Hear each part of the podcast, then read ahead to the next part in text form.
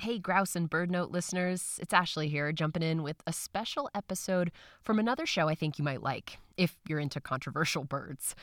Timber Wars is a podcast from Oregon Public Broadcasting that explores the fight over old growth forests in the Pacific Northwest. And at the center of that fight was a bird. The spotted owl became a lightning rod and a symbol of the divisions between timber interests and environmentalists back in the 90s. Protecting the bird under the Endangered Species Act and other environmental laws was the crux of major legal battles that ultimately limited logging. And there are some interesting parallels between the spotted owl and the greater sage grouse and the fight it has sparked in sagebrush country today. So, now I'll hand it over to Aaron Scott, the host of Timber Wars. This is the third episode in the series, and the story picks up back in the 80s when environmentalists were just starting the fight to save ancient forests. The Pacific Northwest was cutting about two square miles of old growth every week, and it was becoming clear that environmentalists could slow down logging, but they couldn't stop it. One of their few early victories was a lawsuit protecting old growth on steep slopes in the Mapleton Ranger District to prevent landslides. Well, after we won the Mapleton case, I was uh, sitting in my office about a month later, and my colleague walks in. He says, Okay, you've been sitting on your ass for a month. This is Andy Stahl, one of the architects of the Mapleton case for the National Wildlife Federation. What's next, Stahl? And I said, Well, it's funny you asked that. We, uh, we protected a ranger district. We could jump to protecting a whole national forest, or we could go region wide. And I have some ideas about how we might do that. He said, Tell me more. And I told him the spotted owl theory. The spotted owl theory was the idea that you could save the trees by protecting an animal that depended on those trees. Ideally, something that needed every last acre of old growth left to survive. It was an idea that would eventually change everything, but not everyone wanted things to change. The timber industry, of course, hated this idea, but the environmental community was afraid of it. There were um, concerns that the spotted owl was a bridge too far and that it would bring down the whole Endangered Species Act. And environmentalism writ large would die.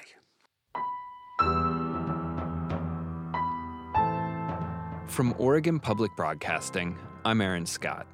And if you came into this series knowing anything about the Timber Wars, you probably knew about the spotted owl, because it's either the hero of this story or the villain, the species that saved the trees or ruined rural economies.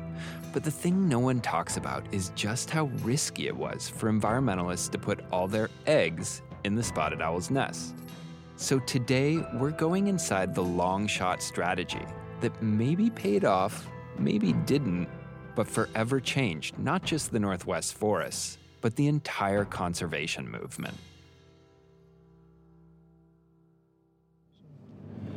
At the time, did you want to go work for the Forest Service, or did you want to be a biologist, or did you well, know? I, I, I was kind of figuring it out at that point. Um, I was going to school, and I was in the wildlife department at Oregon State University. So The story yeah, of the spotted owls starts in the summer of 1969, when a college student named Eric Forsman was working at a Forest Service guard station east of Eugene called Box Canyon.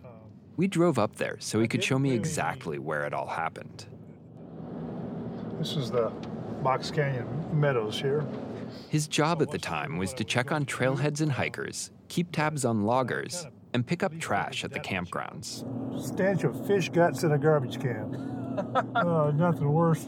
Worse than the porta potties. That- that- oh, Yeah. yeah. A, a rotten garbage, a garbage can full of rotten fish guts. It's horrible. Nobody here. Sweet home. We get out, and he walks me over to the wooden cabin he spent the summer in. It's exactly as you'd imagine. Well, the, the guard station, I mean, it's pretty small. It's about 15 feet by 30 feet long. Uh, little single story guard station. It has a front porch with an overhang. In the evenings, Eric would sit on that porch and just listen to the forest. I was uh, sitting here one evening um, and I heard off over in this direction down the road there um, I heard it's, it's this kind of cow, cow, cow, cow uh, kind of call. And, I, and I, at first, I didn't, it sounded almost like a dog barking. And I thought, what the hell is that, you know? Uh, and, uh, so he started imitating the call, and it answered. The owl talked back to him. So he kept hooting over the next couple of nights, and eventually a pair of birds flew down and landed in the front yard of his little cabin, just sort of checking him out. It wasn't the first time a scientist had seen a spotted owl, but it was close. What at the time did we know about them? Almost nothing. Um, in Oregon, when I in 1970 when or 69 when I first found these birds, there there were only like 25 historic records of spotted owls in Oregon. There had never been a nest found. They had seen young uh, at one site, but essentially nothing known about their abundance or very little known about their diet. Eric was still just an undergrad, but he knew enough to know that this was a rare species, and studying it would be a chance to make a real contribution to science. So he and a friend started driving around old logging roads at random, hooting into the night, trying to figure out where these owls lived. Where could he find them consistently? Eventually, the project became his graduate thesis at Oregon State University. I spent two years, almost three years, running all over Western Oregon trying to find as many spotted owls as I could. Studying the spotted owl was groundbreaking work, not only because so little was known about them, but at the time, no one else would even bother to study owls comprehensively. Up to then, wildlife biologists had mostly been interested in the resources a forest could offer, like they were trying to survive on the Oregon Trail. And I know that sounds like a joke, but in 1969, we were only 100 years removed from covered wagons hunting and fishing were still a common way to feed the family. So scientists studied deer and elk and other game animals that you could shoot and eat. Eric, on the other hand, was gathering basic information about the owl's habitat, range, diet, and mating habits just to gather it. It was the dawn of a new era of biology. What we found was totally surprise to us. These owls were unlike anything else that had been studied up to that point. The owls apparently had no fear of humans. Not only would they come if you hooted, which turns out was actually a territorial thing, but if Eric gave them a mouse, they would take it and fly directly back to their nest, making them very easy to track and study. Particularly the, the young ones, they'll follow you around like a dog. I mean, they just they see this thing that they've never seen before, and they'll actually follow you through the woods, just you know, looking at you and bobbing their head. So they were friendly and cute. The first time Eric found a nest, one of the chicks looked sick, so he took it home with him. And so she imprinted on humans, which screws them up for life, basically. Um, so Eric had found a bird that came when you called for it, led you straight to its nest, and was a pretty good ambassador for the forest if it happened to imprint on humans. Like I, I took her to, oh, I don't know how many grade schools to talk to little kids, you know, and I'd hold her and they'd get to walk by and touch the owl. And uh, so I could take her, turn her loose, let her fly around the room, you know, and, and uh, people could get to see a spotted owl up close. I think you know, it was a it was a great thing in terms of introducing people to the species that otherwise never would have seen one. For his dissertation, Eric moved into a trailer at the Andrews Experimental Forest, and he started fitting the owls with tiny harnesses that contained radio transmitters. After tracking them for a year, he discovered that there was a place that he could reliably find spotted owls. They lived almost exclusively in old growth forests in the Pacific Northwest. He was the first to associate spotted owls with old forests. And that brings us back to Andy Stahl, the guy with the spotted owl legal theory. Where, um, where Eric's skills then became inadequate to answer the bigger question was statistical modeling, mathematical demography, the sorts of things that were later brought to the table that could take Eric's natural history information and turn it into models that predict population changes. Where Eric had harnessed owls to gather data, Andy wanted to harness data to protect owls and the trees they lived in. His formula for doing that had two ingredients. First was an in depth understanding of science, and second was an in depth understanding of the law. And if we combine those two things together, we could move the world. But it wasn't clear at first that the spotted owl was the right animal to move the world. At the time, the Forest Service was saying that you only needed 500 nesting pairs to maintain genetic diversity, and each pair needed 1,000 acres. So do the math, and you were going to protect at most 500,000 acres, which wasn't a lot, and that left Andy with a question. What was the basis for saying that 500 pairs of spotted owls were sufficient to maintain a sustainable population? Did I read it was based on a study of fruit flies? Yeah, well, the 500 was. It was remarkable. Um, a government document, a Forest Service document, said 500. Parentheses. Personal communication M. Soule, the person's name. And that was it. That was the that was the authoritative citation for saying 500. Well, I didn't know who M. Soule was. So and this was almost, this was before Google. So I looked around and it turned out it was a guy named Michael Soule at the University of California at Santa Cruz. So I called him up. I said, uh, You've been cited as the authority behind protecting 500 pairs of spotted owls, which would be a substantial reduction from the current number. He said, I have? I never said that. Well, what did you say, Michael? Well, the Forest Service called me up and we talked a bit, and I told them that they should go look at a paper that a colleague of mine wrote in which he studied fruit fly mating in a jar and found that if you have 500 fruit flies, they are randomly mating in the jar, and that's a sufficiently large population to prevent a particular bristle hair mutation from becoming fixed in the population and taking over. Well, I asked Michael, what does that have to do with spotted owls? He said nothing at all. It has nothing to do with spotted owls. So 500 pairs came from a leap of logic straight out of eighth grade biology. It was junk. But Andy couldn't halt logging until he had a better number, and no one had done that science. Andy would have to find someone and put them on the case, a cross country search eventually led him to the evolutionary biologist Russell Lande in Maine. I remember sitting in a lobster shack on the coast of Maine, and Russ says, I've been thinking about your owl question. And he grabs a butter soaked paper napkin and starts writing formulas on it, which is all Greek to me. And he says, You know, this is how I'll go about solving it. And he starts explaining it to me. It goes right over my head. I say, Good, whatever, write it up. and, uh, and it was really quite elegant what he'd done. And he, what Russell Lande had done was build on the math that one of his professors had developed for the Farm Bureau to help eliminate pests. Basically, his professor had modeled how many bugs you had to kill to wipe out an infestation such that the bug population couldn't recover and recolonize the crop. What Russ did was he took that mathematics and flipped it on its head. But if you ran the numbers the other direction, you could figure out how many owls you needed to keep alive in order to ensure that they recovered and recolonized the forest. All the variables were basically the same. You needed to know how far an animal will travel to mate, their odds of finding each other, and their reproduction and survival rates.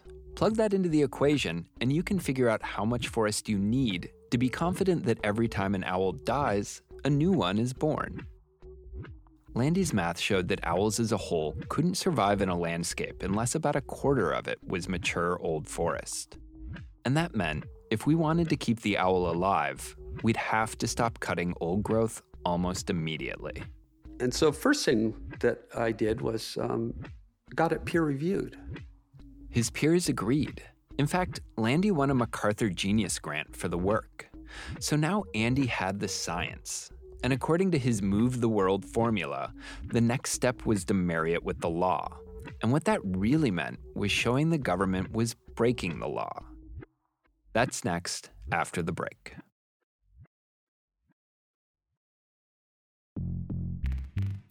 Hey everybody, during this break, feel free to hit pause and head on over to opb.org slash pod to become a sustaining member. Timber Wars and OPB's critical reporting from all across the Northwest can only happen with the support of our members. So make sure you're one of them. Cuz what if one day we went to one of these breaks and just never came back?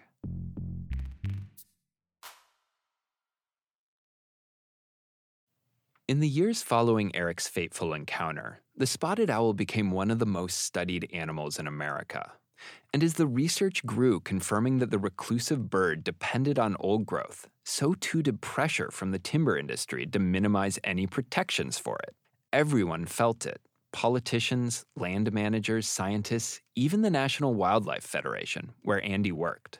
The Weyerhaeuser Company had threatened to close all of its lands to hunters and fishermen nationwide. So that was somewhat persuasive because the National Wildlife Federation at that time was mostly hunters and fishermen. Andy's bosses wanted him to drop the spotted owl so bad, they fired him. Uh, well, then they, they fired me on Friday. They rehired me the following Monday and only told me on Monday, by the way, we fired you on Friday but the CEO has had a change of heart and you've been rehired, subject to the following constraints. You are to make no outgoing phone calls. You are to sign no correspondence. You are to, attend no meetings. We'll continue to pay you to do nothing at all. The reasons environmentalists were afraid of going after the owl were complicated. First off, they were worried that they'd lose, and then they wouldn't have any leverage, even if it was just the threat of going to court. But in many ways, winning was an even bigger fear, especially if they used the Endangered Species Act. Because while the act was passed almost unanimously, the perception was that it was designed to protect big, beloved animals bald eagles, and blue whales, and things like that. The fear among leading conservationists was that stretching it to apply to things like tiny fish and reclusive birds might get them what they want in the short term, but the backlash could lead to the death of the law. And in fact, I had always been a little um, averse for tactical reasons to having the owl listed under the Endangered Species Act. But Andy thought he saw a way to protect the owl without putting a target on the act. And there are two things you need to understand about Andy Stahl. First, he's not some flower garland tree hugger. Before joining the National Wildlife Federation, he'd worked as a lobbyist for timber companies. And so, if the timber industry had just paid you more, it could be that this whole thing wouldn't have happened? Yep. Second, he is extraordinarily competitive. I like to win. When I'm hired as an advocate, I figure it's my ethical duty to provide that client with the best possible representation that I can. And I like to win. So rather than embrace his do nothing job and work on a novel or something, he called up an organization called the Sierra Club Legal Defense Fund. We know it now as Earthjustice. Uh, they were opening a new office in Seattle. For Northwest environmentalists, the Sierra Club Legal Defense Fund was like the cavalry coming to town. And I heard about that through a friend of mine and and called up the um, vice president of that organization and said, I see you're advertising for two lawyers and a paralegal. How about you give me the two lawyers? I'm no paralegal, but you know who I am. And he said, Great idea. so Andy changed teams again to one that wasn't afraid to use spotted owls to protect trees. But they also decided not to push to get the owl on the endangered species list. The plan was to use other, more obscure laws. But, of course, there are things that you can never control, and one of them is high school students doing a home study project on the spotted owl. And a couple of brothers in California decided, as part of their home study. They were being homeschooled by some very bright parents who had gone back to the land off the grid. And they decided that they would petition, which anybody can, to list the spotted owl as an endangered species. Andy flew down there and spent a weekend talking them out of it. But then somebody else had the same idea. And uh, at that point, we realized, okay, we're, you know, we're just going to be putting out brush fires one after the other. Um, we should make sure that there's a credible, bona fide petition. But here's where things get interesting. Because once environmentalists finally did file a petition, it was denied by the agency in charge of endangered species. The Fish and Wildlife Service knew full well that the owl warranted listing. The agency's own scientists argued for it. But the political masters in the White House were against it. And so the agency scurried around looking for some justification to ignore all of the science and found it in a study done by a University of Wyoming biologist.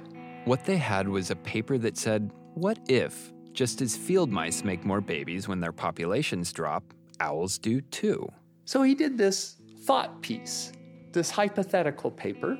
The timber industry sent it to the Fish and Wildlife Service, and the Fish and Wildlife Service said, See, there's a scientist who says the spotted owl will be fine. So now instead of fruit flies, this time the government was pinning its argument on field mice. It's the 1980s version of making a point on social media when you read a headline but didn't actually click on the article. Except this was a government agency that just didn't like the science, so it pointed to different science that was just plausible enough to be confusing. Andy being Andy, he called up the biologist in Wyoming. And I said, Do you realize that your paper is the only reason the Fish and Wildlife Service cites for not protecting the spotted owl? He went, What? Oh my God, that's outrageous. I never said that. And he said, What can I do about this? Andy suggested that he write a letter explaining that Fish and Wildlife had misapplied his study. He did, and they submitted it with a few other documents, but it was really all they needed. And that was exhibit one and only in our lawsuit against the Fish and Wildlife Service. After several years of dragging its feet, the U.S. Fish and Wildlife Service finally listed the northern spotted owl as threatened on June 22, 1990. The Fish and Wildlife Service says there is absolutely no question the spotted owl is a threatened species. Though there's no law to protect the old growth itself, the Endangered Species Act can be used to stop logging if logging endangers a threatened species. Hanging in the balance are vast forests and thousands of jobs. The Interior Department said protecting them may cause the elimination of 28,000 logging jobs in the Northwest over the next decade. But despite all the out of breath news reports, it didn't actually mean anything. At least, not right away. The agency didn't designate critical habitat or issue a recovery plan for the owl. That would take another court order and several more years. No, to really protect the forest, the strategy that Andy, his lawyers, and the Seattle Audubon Society arrived at was to go straight at the agency that had total power over most of the remaining old growth. So in 1989, they filed an injunction against the U.S. Forest Service. Well, I walked up the hill downtown Seattle to the federal district courthouse, walked into the clerk's office, uh, and uh, presented it to her. She looked at the caption. And um, she said, Ah, I've been expecting this. She grabs the next folder, brings it down, opens it up, and looks at me. And I say, Who'd we get? And uh, big grin, you got Bill Dwyer. Dwyer was the judge you wanted if you filed a lawsuit in Seattle. He was a judge's judge, principled, respected, nominated to the bench by two Republicans and a Democrat. He was the most respected judge on the bench, far and away. Young lawyers, young judges, newly nominated judges at every level would go to his courthouse and go to his courtroom and listen and watch and learn how you conduct a trial from Judge Dwyer. And that was good because this was a complicated lawsuit. On its face, it was about spotted owls, but it was really about old growth. But it was really, really about finding out whether the government was breaking the law or the law itself was broken. The first law in question was NEPA, the National Environmental Policy Act. Its main requirement is that the government tell the truth and disclose the consequences of its decisions. After that, the government can do whatever it wants. Team Andy's contention was that by underplaying the spotted owl's population requirements, by sticking to the number 500, it wasn't telling the truth. The other half of the lawsuit was based on another law, the National Forest Management Act. And it says the plan that you adopt for managing these forests has to protect the survival, the viability of all native vertebrate species. The core of their argument hung on just this one sentence. But it gave all the power to scientists, not politicians or timber executives, to determine what constitutes a viable population. And basically, it meant you can't knowingly drive an animal to extinction. We said, look, these plans don't do it because spotted owls are not fruit flies. All the Forest Service had to do was articulate a counterargument, another way of looking at the fruit flies in Lande's reproduction equations. But they couldn't. So, so what was the ruling? Yeah, the ruling was, yeah, uh, preliminary injunction granted. The ruling was like a bomb that exploded across the Northwest. The U.S. Forest Service has stopped all timber sales in 13 national forests in Oregon and Washington. The decision affects nearly 5 billion board feet of timber. And it wasn't just one injunction. Prior to suing the Forest Service, the Sierra Club Legal Defense Fund had filed lawsuits against the Bureau of Land Management and U.S. Fish and Wildlife. By the time they were done, all three agencies had to step up their owl protections. The injunctions were a declaration that our contract with the natural world was up for renegotiation, and the rest of the world took notice. Set aside the spotted owl. The, the method Lande developed is used now for hundreds of wildlife species around the world. I mean, that, that in some ways, to me, is the most interesting part of this story. What started out as a quite provincial effort to protect big trees, old trees that people like, in a little teeny corner of the world called the Pacific Northwest, has had profound effects on wildlife species conservation everywhere in the world. Lande's method is now the accepted way of designing natural areas, national parks, species conservation programs. That's why he got the MacArthur Genius Award. When European settlers first came to North America, they were concerned with conquering nature, then harnessing and optimizing it for profit. But now it was time for a whole new way of thinking. Because this lawsuit turned all that research from scientists like Eric Forsman, Jerry Franklin, and others into a weapon, one that threatened to destroy logging in the Northwest. You're looking at the potential loss in the next year to 18 months of 250,000 jobs in the West. It's just it's a disaster. We're gonna you're gonna they're gonna shut the mills like this in, in Oregon and Washington down. Period. We are not uh, willing to negotiate and compromise while we have law of court-ordered injunctions shutting down our entire timber sale program. I guess it comes down to what's the most important, the survival of human beings or the survival of the spotted owl. I think that that really is uh, what we're looking at. Eric Forsman had created a tool that could be used to dismantle an industry. And that was going to cause a lot of people a lot of pain. It's weighed on him ever since. But I also knew that doing that you know you were going to have an impact on people's jobs. You couldn't you couldn't avoid it. So on the other hand, I always felt like there were plenty of people speaking for humans. You know, there was no shortage of people out there advocating for for for humans, and somebody had to speak for the for the owls. And that's kind of what I felt my job was. So. But those people who advocate for humans are the ones who have all the power, and they made sure that first court victory was short lived. Well, of course, the, the, the, the cauldron boiled over. And uh, notwithstanding our best efforts, the congressional delegation, especially senior Senator Mark Hatfield, said, yeah, you know, no, no, no, no, no, no, no, no, no, no. We're going to buy ourselves some time here. Hatfield was one of the most powerful and beloved senators in the Northwest. People called him Saint Mark. And he inserted an amendment into an appropriations bill that essentially overrode Judge Dwyer's ruling. Environmentalists branded it the rider from hell because it put thousands of acres of old growth back on the chopping block. So Andy Stahl's big win turned into an even bigger loss. As an environmentalist, you got to win in court, got to win in Congress, You've got to win in the media, You've got to win with the people. It's timber industry, you only have to win one of those. And once the tree is cut, it's cut.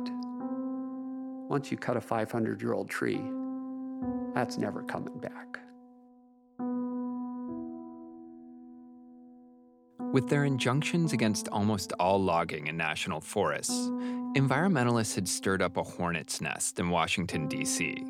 Hornets with the power to change whole landscapes with the stroke of a pen. The lawsuits politicized the natural world. I mean, all of the laws that were used to protect the owl were passed almost unanimously under Republican presidents. The environment used to be something people basically agreed on.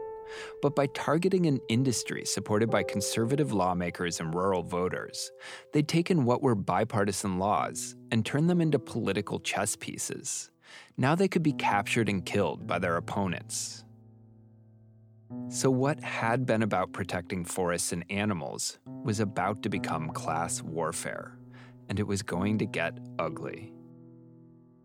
That's next time on Timber Wars.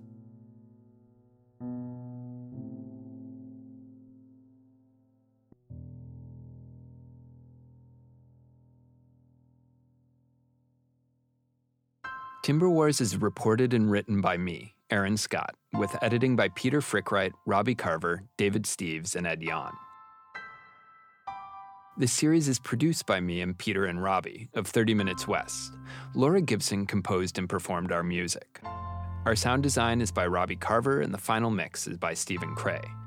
Matt Giles handles our fact checking, legal oversight by Rebecca Morris, and Ed Jahn is our executive producer. Thanks to NPR, Katie Daugert, and Jenna Molster for the archival news tapes, and to the team at NPR Story Lab for all their expert advice. You can hear more about this controversial little bird and the fight it sparked by checking out the rest of the Timber Wars series from Oregon Public Broadcasting. Find it on Apple, Spotify, NPR One, or wherever you listen. Thanks so much.